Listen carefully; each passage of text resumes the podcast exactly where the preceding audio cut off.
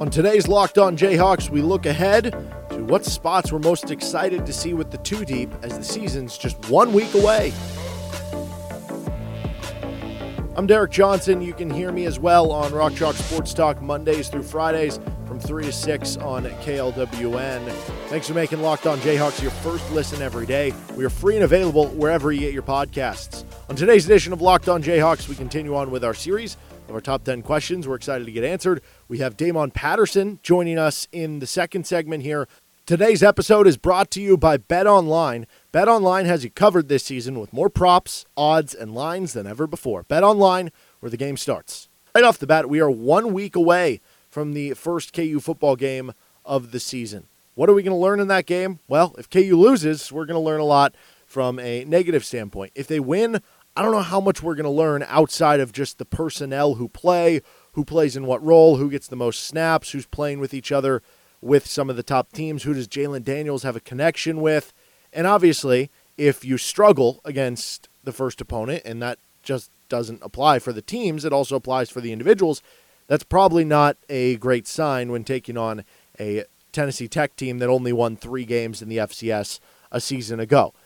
So it's kind of weird because from a win, you will learn less than you will from a loss, but it's a lot more positive of things you learn from a win, whereas all you'd be learning from a loss are negative things, I think, from the most part, outside of a few exceptions here or there, which makes to me the first depth chart, the first two deep that's going to come out sometime next week leading up to the game of a lot of interest. I think we all expect Jalon Daniels to be the starting quarterback. It would be a surprise if he was not listed at the starters at this point. We've heard great stuff about Jason Bean, how good he has been in practice, that he's playing the best football of his career, that he is practicing really, really well. There have been other KU football quarterbacks, though, who have had really good seasons, but haven't been the best practice players. Carter Stanley hasn't uh, wasn't a guy who said he was a great practice player. Todd Reesing, you hear stories all the time about he was a horrible practice player. Bill Whittemore had really bad practices as a KU football quarterback, but all those guys were gamers, and to a certain extent, they would do things in practice that might help them get them prepared for the game, but might not make it for the coaches feel great about where they're at in practice. I think Jalon Daniels is similar to a certain regard in that sometimes he likes to test the limits. He likes to make the aggressive throws in practice to try to see what he can get away with, what he can fit in there. I mean, I, I don't think that's that different than a guy like Patrick Mahomes. Like, hear stories about him throwing all these interceptions in camp and everything, but once you get into the game, you kind of tighten on those screws a little bit. So I think that Jalon's going to be okay. I still expect him to be the week one starter and everything. I still expect him to have a long leash. You look at how Lance Leipold has handled quarterbacks in the past. Really, the only time they've lost jobs is because they've gotten injured, which was even the case last year when Jalon Daniels eventually took over for Jason Bean. So, not really expecting that much of uh, craziness when we see the first two deep at the quarterback position. Running back, still then, you expect Devin Neal to be the number one. Sure, maybe it could be telling if we see like Daniel Hishaw as the number two as opposed to Kai Thomas or something like that. I think all those guys are still going to play and all have a different role. So that's not super intriguing to me. The spots that are super interesting of that first two deep and how that could relate to the first game. The first is the tight end position. We've heard a lot about Trevor Kardell over the course of camp, how he might be breaking out. He was kind of more your backup last season and uh, a very athletic guy. I think he's a better pat or, or better run blocker than maybe what you had with Mason Fairchild. But where does Jared Casey fit into all this? Because he was your best tight end over a couple game sample. Like the only reason he got in there, Mason Fairchild's injured and they had all these injuries to the tight end position, but he took advantage of it when he was. And what he did over those last two games, he had eight catches for over 100 yards in just the last two games alone. Then he had on the Texas game when he had the two point conversion. What he did in those last two games was more production than you got out of any other KU tight end in a two game sample a season ago. Is he just your best tight end? Is there, you know, I don't know, a, piece of that where they don't want to give up the job because of injury, although that would be a little hypocritical with, with the Jalon Daniels thing and whatnot. Like, I kind of view it the same way as Jalon. He had the opportunity because of injury, but he took advantage of it, and he was your most effective player. So, in my opinion, I think Jared Casey's your best tight end. Then again, I haven't seen the improvements that have been made by Trevor Kardell. So maybe he is better, something like that. But I'll be interested to see where Jared Casey lines up on the depth chart if he gets that opportunity to prove that he is the best guy by getting enough playing time, and where Trevor Kardell, Mason Fairchild are. Is Tavita Noah going to be on there somewhere, or is he just going to be someone who maybe don't see on the two deep? He's just used for specific roles as a run blocker, or can he expand on that role a little bit? The offensive line, as we talked about yesterday, you want to see who the backups are, but I think we have kind of a good idea there. Defensively, the defensive line, I think you know a lot of the names that are going to play there, but could a guy like Tommy Dunn or DJ Withers, one of these freshmen who redshirted last year, take that step forward and work all the way to the two deep? That would be pretty telling about the talent of those guys. But I think it's it's really who's going to be that other starting defensive lineman, whether it's um, on the outside and you're looking at Malcolm Lee versus Jeremy Robinson. I think both will play though, or you're looking at the inside and you're saying who's going to be next to Caleb Sampson. Heard a lot about Caleb Taylor. That's kind of my pick right now. Could it be a guy like Eddie Wilson or Ron McGee or Sam Burt, who we've heard such good things from a leadership perspective? Again, though, all those guys are going to kind of rotate in. The linebacking core is the most intriguing part of the defense whenever that two deep comes out because it'll be very interesting to see how some of the newcomers have acclimated themselves. If a guy like Lorenzo McCaskill is the starter all the way in week one, a guy who wasn't here for spring ball or summer workouts and even missed the first couple days of camp, then all of a sudden you're in a situation where, oh, yeah, he must be that good. And also, if you're somebody who is a Gavin Potter, Rich Miller, Taiwan Berryhill, or, or something, whoever is behind him on the depth chart, and he's already the starter at that point, like good luck reclaiming that starting job. If not, though, I think you look at it and say, if somebody's starting over Lorenzo McCaskill, that job is not safe. Like at any point, McCaskill could jump over him. But how much do the improvements of a guy like Taiwan Berryhill do that does that kind of vault him into being one of the starting linebackers, specifically at the will linebacker position? Where are we going to see Rich Miller and Gavin Potter on the two deep? What about Eriq Gilyard? And I, think we all kind of assume Craig Young, the linebacker spot. You convinced me a couple different guys start at some of those different positions, and that makes it super intriguing there. And then in the secondary, feel confident. Kenny Logan going to be a starter. Marvin Grant going to probably be a starter. But what do they do with some of these newcomers? Like, is Jarrett Paul going to come in as a corner? Is he going to come in as a safety there? Is Monte McGarry corner or safety? Right. We've heard certain things about them working out and, and doing uh, drills in whatever position.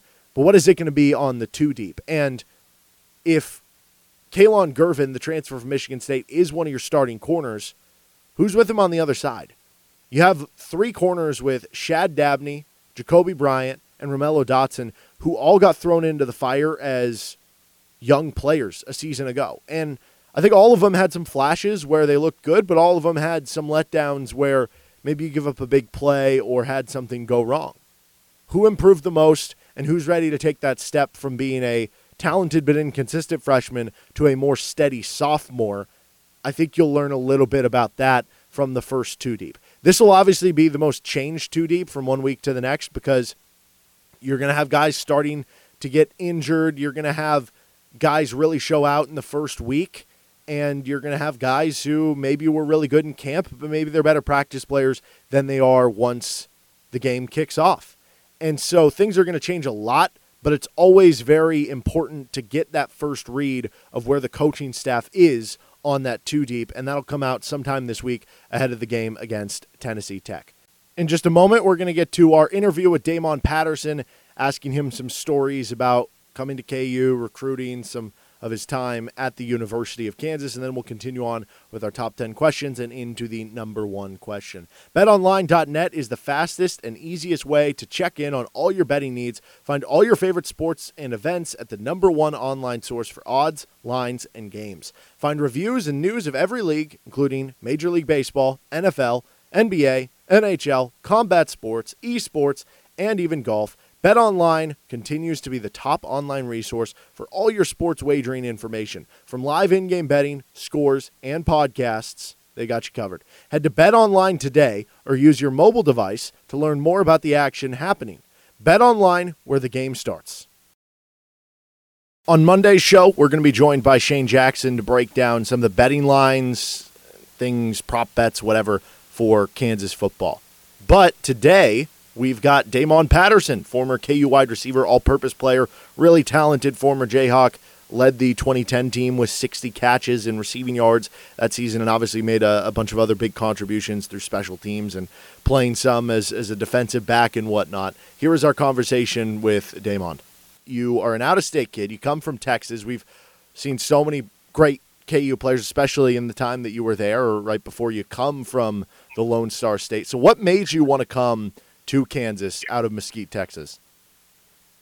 Um, so the the main reason I wanted to go one is because I had looked and kind of seen where the program was at, um, getting better. But I was always a guy who grew up around recruiting because my dad was a trainer. He trained like all the top guys. When I say top guys, I'm talking about nationally ranked top ten guys all at the same time. When I was in middle school, um, at my high school that I ended up going to. So once I seen like how recruiting works, I was like, I don't want to just go to a school because of the name. I want to go to a school where I can play at and where I'm going to be featured at. And, and in the landscape of college football at that time, I never wanted to go to Texas because they didn't have smaller receivers. TCU was still running the ball in Mount in the Mountain West. Baylor was very very bad before RG three got there. He got to college my year. So and then um, it was Texas Tech first. I went to Tech and really didn't like it. So then I was like, I like how Kansas is starting to throw the ball around, and I knew I could come in and play immediately. And then the second part was I grew up 20 minutes, not grew up, I was born 20 minutes away in, um, in Topeka. So all my family was still in Topeka and Olathe. So that was the second biggest part of the decision. One, I knew I was going to play coming right in. And two, I had family that would be able to um, watch me every week because they were on tw- uh, 20 minutes on each side of Lawrence. I don't know if, if you had a specific assistant who recruited you or if Mark Mangino got in that process at some point or from the beginning or whatever, but uh, do you know, like, what was Mark Mangino like as a recruiter? Um, so it's so crazy because um, Mangino did um, have his part of recruiting me, but my recruiting coordinator was Clint Bowen. And people don't know, and I've, I've told it a couple of times. So when I was coming out of high school, well, this was my junior year, I had Wisconsin, I had Utah, Purdue, Florida was handwriting, probably going to be offering soon. So I had some pretty decent offers compared to where KU was at at the time. And guys that w- would have offered as well if I hadn't committed so early. I committed um, a week after my junior year ended. So I ended it pretty early. But um, Bowen came to practice. And when he came to practice, he just kind of stood off to the side. I didn't notice him. He was kind of off to the side. Didn't say anything to me. And then we had another highly ranked wide receiver as well on one of my good friends, Lanier Sampson. So I was like, okay, if he wasn't here for me, then he had to be here for Lanier because we were both getting D1 offers, you know, every other day by this point. So my dad said, hey, did Kansas say anything to you? Because obviously he grew up his whole life in Topeka, and he's a big KU fan. So I was like, no, they didn't say nothing to me. And they must have said something to uh, Lanier. And so I hit him up. You know, we were talking about recruiting, what the coach is saying. He's like, no, Kansas didn't say anything to me. So I was like, oh, it is what it is. That That's weird. We know nobody else was getting recruited at that point. So we was like, whatever. So a day or two goes by, and one of Coach Bowen's good friends asked him, hey, how did Texas go? I know there's a lot of good players down in Texas and in Dallas where you were. Did you find anybody you want? And he was like, Yeah, there was a kid out of North Mesquite, a small wide receiver. I went and seen him practice. He'll never come to KU. He's too good. I watched him in person. He got bigger offers than I've seen it. He's too good.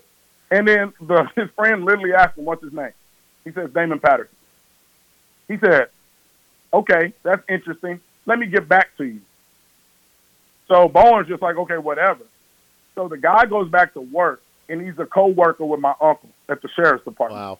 Hey, what's your nephew's name you keep telling me about in Dallas? And he's like, Damon Patterson. He's like, I thought so. Calls Bowen back.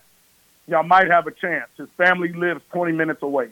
And that's how it all came about with me getting the KU and Bowen even offering. They didn't even offer me until like a week later. And he called and said, Hey, I know I didn't say nothing, blah, blah, blah. I didn't think we had a shot. I just found out you have family 20 minutes away. We're going to offer you. That might be, you know, something that interests you. But that's literally how it went down of me getting the offer from KU. Just a chance running of somebody working with my uncle that was cool with Bowen and him just saying my name and him recognizing it, and then that's how it went. Wow, that's awesome. Uh, well, before I let you go, do you have a favorite spot in Lawrence? Restaurant, bar, I don't know, place to hang out? Man, so it's crazy. I wasn't a big bar guy. My favorite restaurant was um, Kobe Steakhouse. And and I went to go last time I was in Lawrence in April, and I think they shut down, and I wanted to cry. I was like, I think they, it looked like it was shut down, but that was my favorite spot to go. And I blame my roommate um, AJ Stewart because he took his girlfriend out at the time when we had first moved like three minutes away from it. And I was like, "How was Kobe?" He was like, "Oh, it's, it's really good. It's really good. It's super expensive though." So I didn't go for like a year, right? Because we're in college. I'm like, there ain't no point of me going. So a year later, me and my girlfriend go, it's not expensive at all. We love it. We're like, you deprived us of a year of coming over here because you're talking about expensive and you're just super cheap. So that was my favorite spot to go was uh, Kobe Steakhouse to eat. It was three minutes from where I lived at in apartments at the time. But yeah, that that was my spot. I stayed there and I go until this time. Every time I went to Lawrence, I would always go there. Yeah, I'm pretty sure Frank Mason, the the former national player of the year on the basketball court, that was his favorite as well. So uh, you got Man, that. I'm common. telling you, I eight years after I left KU, I would walk in and everybody still knew me by name. we know your order, this and that. That's how often I used to go. Well, Damon, I appreciate the time, man, and uh, keep up the good work and everything, and, and maybe we'll talk again down the road. Perfect, perfect. I appreciate you, sir. That was Damon Patterson. Coming up, we get to our number one question. We're excited to get answered for the upcoming KU football season. Keep it locked in right here on Locked On Jayhawks. Drum roll it for me, please. We are going to get on to our number one question.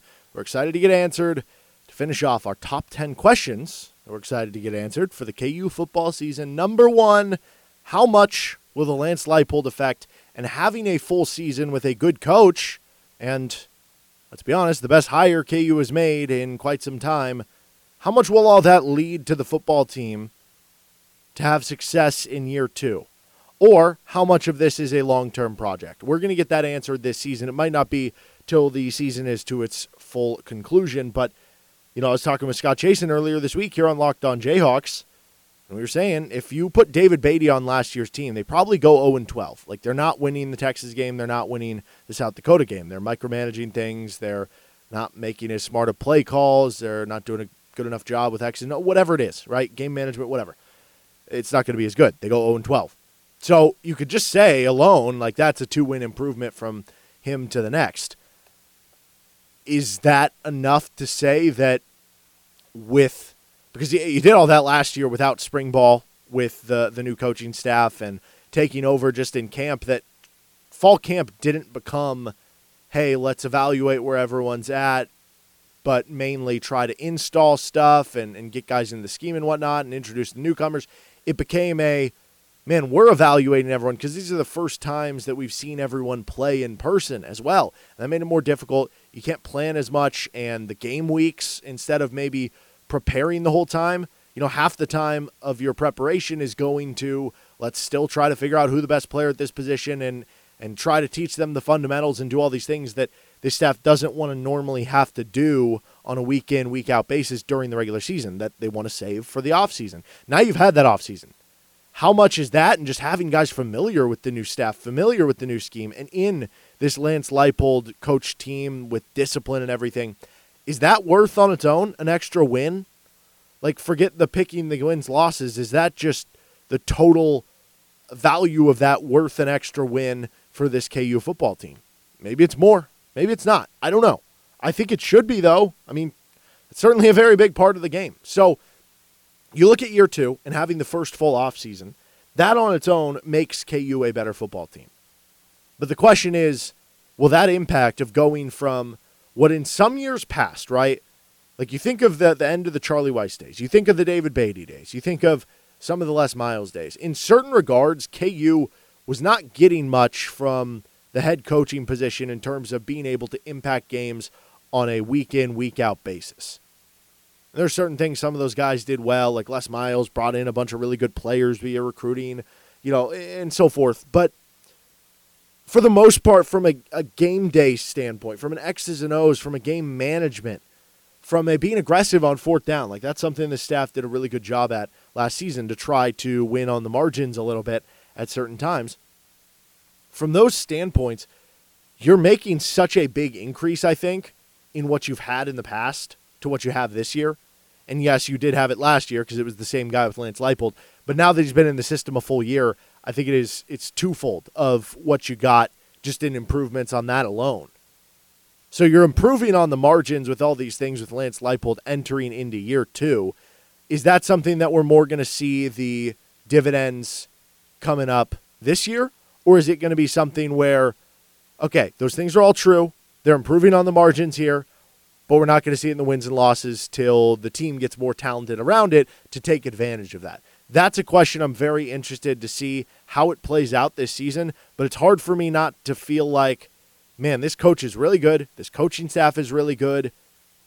You're going to have a disciplined, well coached team. You have a lot more talent this year than you did last year. You actually have had the full offseason together. It doesn't get fixed overnight, it is a long term thing. But could that be worth them jumping from two to four wins? It's not that crazy when you think about it. Like, is all that stuff, is all that extra practice, is all that extra game management, is all that extra development of players worth an extra two games?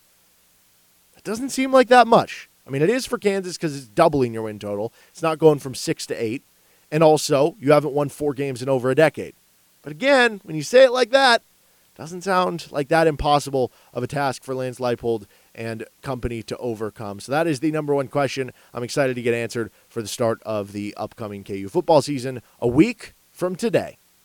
Coming up on Monday's show, we're going to be joined by Shane Jackson, who is going to fill us in on some betting lines, the over under win total with KU football, where he would be going with those, and, and I'll pose some prop questions of my own to Shane coming up on that show. If you have anything you'd like for the show to talk about here with Locked On Jayhawks, or you want to follow along on the action, you can reach out to me at D Johnson Radio on Twitter. And don't forget to subscribe to the show so you're getting all the latest. Give us a five star review with Locked On Jayhawks. That'll do it for today's episode. Have a good rest of your day. We still got a Rock Chalk Sports Talk episode later today from 3 to 6 on KLWN in Lawrence. Have a good one.